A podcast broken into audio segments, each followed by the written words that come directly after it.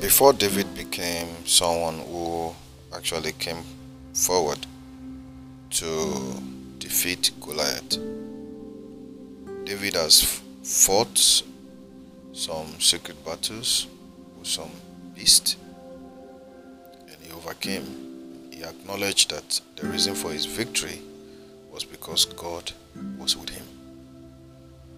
Before the physical battle that people see or the physical achievement that people see, the physical success that people can see, there is always an inner battle.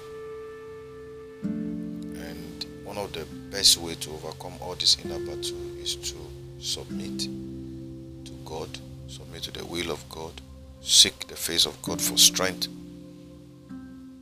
Fight your battle within. Don't give up on yourself. Don't give up on on on winning. In the face of every inner or open battle, strive to focus on being victorious.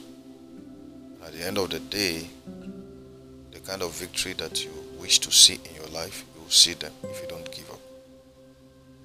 It is impossible not to feel like giving up when everything's everything looks like it's not working. But you have to continue to try, you have to continue to push. Plant your seed in the morning, plant your seed in the afternoon, in the evening, plant midnight self, wake up and plant because you do not know which one will germinate and produce fruit. It's going to be a good day.